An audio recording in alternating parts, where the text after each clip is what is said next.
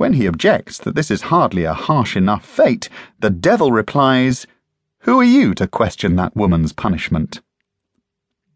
The term lateral thinking was coined in nineteen sixty-seven by a man who liked to use an overhead projector named Edward de Bono. The man is named Edward de Bono, not the projector.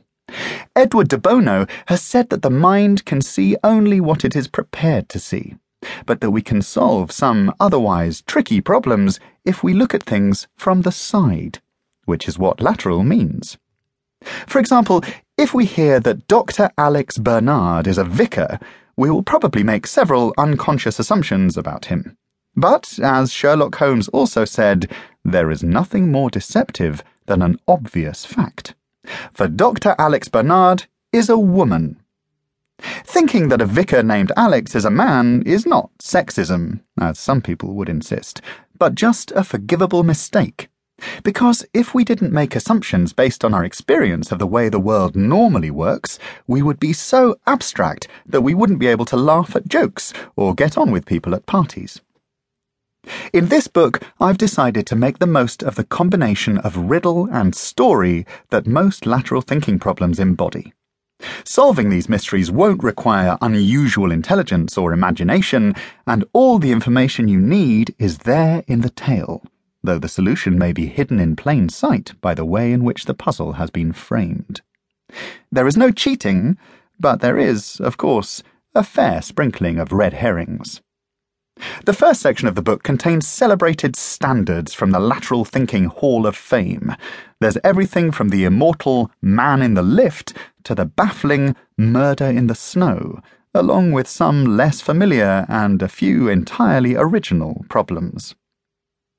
It is a feature of lateral thinking mysteries that they involve lots of death and destruction, with a fair number of hangings, shootings, and suicides.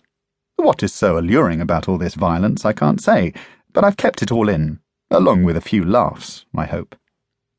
Besides the classics, I've included a section featuring some of the finest locked-room mysteries and impossible crimes from detective fiction adapted to the lateral thinking format. Some of the very best head-scratchers from masters such as Lord Dunsany and Arthur Conan Doyle are included.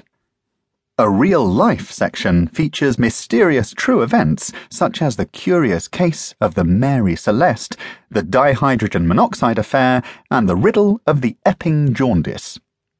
Finally, there is a part featuring bar, betches, and gotchas, with lateral thinking matchstick puzzles, counterintuitive gags, and unlosable bets. The Pilot Who Wore a Dress makes great solo reading, but you can also use it to challenge a room full of players. You can even pass the book round and take turns reading out the stories. Apart from the monkey business behind the betches, which is included with the bet, you will discover the fun and quirky solutions to the mysteries in their own section at the back of the book. They are as compelling as the enigmas they explain.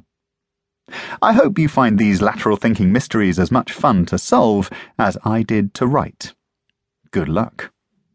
Oh, by the way, if you're still wondering about those two tennis players, the answer is that they are partners playing a doubles match. Of course.